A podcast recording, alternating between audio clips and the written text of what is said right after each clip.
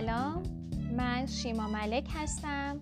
شما صدای من رو از رادیو فکر سبز میشنوید. در این سری پادکست ها ما یکی از کتاب های معروف کتاب مدیریت برنامه ریزی اثر برایان تریسی رو می‌خونیم.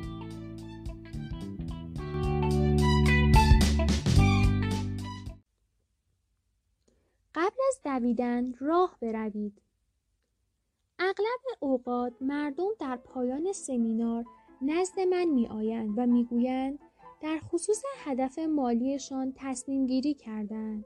وقتی از آنها می‌پرسم که هدفشان چیست می‌گویند تصمیم دارند ظرف یک یا دو سال میلیونر و یا حتی میلیاردر شوند. تقریبا در تمام موارد این افراد به هیچ پولی نمی‌رسند یا حداقل به مقدار کمی دست خواهند یافت. آنها معمولا در دهه سی یا چهل زندگیشان هستند و ناکارآمدی مالی را در کوله بار خود دارند. با این وجود فکر می کنند می توانند تمام تجربیات گذشته را خونسا کرده و با آمادگی اندک منابع محدود و بدون داشتن فکر و برنامه مشخص یک باره به سوی ثروت قدم بردارند. آنها معتقدند تنها کاری که باید انجام دهند داشتن افکار مثبت است تا به شکلی جادویی تمام ملزومات غلبه بر سالها شکست و ناامیدی را به سوی خود جذب کنند.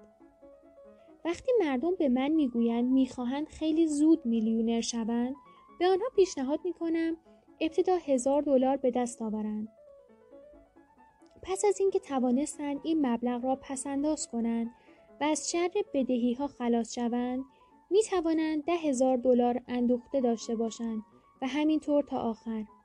برای رسیدن به هدفهای بزرگ باید تلاش بسیار داشت. ابتدا باید راه رفت تا بتوان دوید. مسئله شایستگی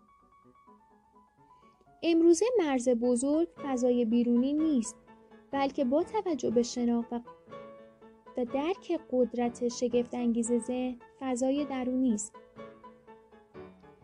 به خاطر وجود تجربیات کودکی و دیگر عوامل در درون خود مجموعی از بلوک های روانشناختی و یا ترمزهای ذهنی در توانمندی های بالقوه خود دارید.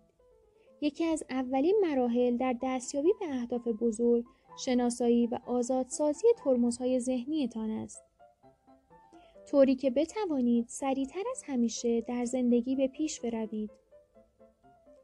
یکی از مزرترین این موانع ناخودآگاه احساس عدم شایستگی یا نالایق بودن است.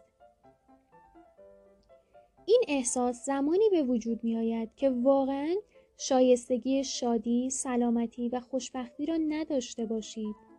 این احساس در بیشتر افراد دیده می شود ایجاد ارزش برای دیگران. واقعیت این است که شما شایستگی تمام چیزهای خوب زندگیتان را دارید.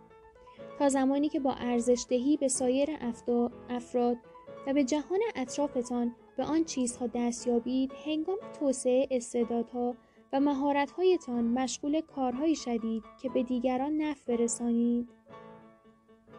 در این صورت شایسته پاداش هستید.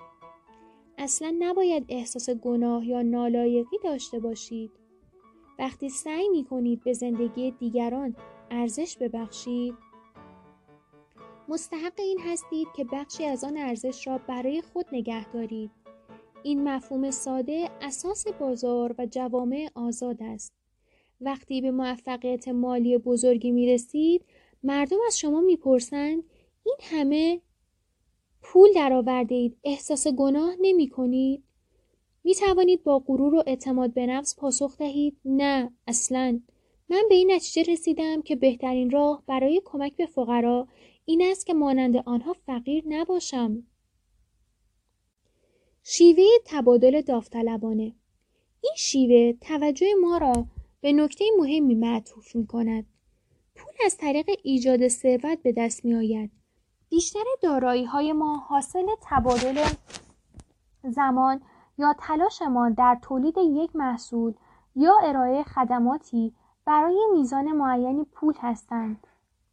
به عبارت دیگر هر دلاری که می‌خواهید به دست آورید باید به شما داده شده یا از سوی فرد دیگری که سخت کار کرده تا به آن پول برسد به صورت داوطلبانه به شما پرداخت شود حال سوال مهمی که پیش می آید این است. چه کار باید کرد که شایسته دریافت این پول از دیگران باشیم؟ قدرت کمک کردن. پیتر دراکر می‌گوید اگر تنها کلمه کمک را جایگزین موفقیت کنیم بیشتر سوء تفاهم ها در تجارت و امور مالی رفت می شوند. اگر دقت کنید متوجه خواهید شد که ثروتمندترین افراد کسانی هستند که بیشترین کمک را به بیشترین افراد کردند. آنها کالا یا خدماتی را ارائه می کنند که شمار زیادی از افراد برای ارتقای کیفیت زندگیشان مایل و مشتاق خریدشان هستند. حال سوالی که برایتان پیش می آید این است که من چه کمکی به مردم می توانم بکنم تا آنها پول بیشتری به من پرداخت کنند. این مهمترین سوال در خصوص مسائل مالی زندگی شماست. شغل کنونی شما چیست؟ در آینده چه کار خواهید کرد؟ چرا شایسته دریافت این میزان پول هستید؟ چه ارزشی به دیگران میبخشید تا به صورت داوطلبانه پولی را که از تلاش های شخصی خود به دست آورده اند به شما بدهند؟ مهمتر است همه اینکه در درون خود باید به چه فرد شخصیتی تبدیل شوید تا شایستگی زندگی مورد علاقهتان را در دنیای خارج داشته باشید. وقتی وقتی دیگر به خود و فعالیتهایتان فکر نمی کنید و به ذهن و قلب افرادی فرو می روید که به خدمات شما نیاز دارند. انواع احتمالات و فرصتها را برای کمک به دیگران خواهید دید. وقتی تمرکزتان بر کمک کردن باشد قدم در جاده ثروت می‌گذارید.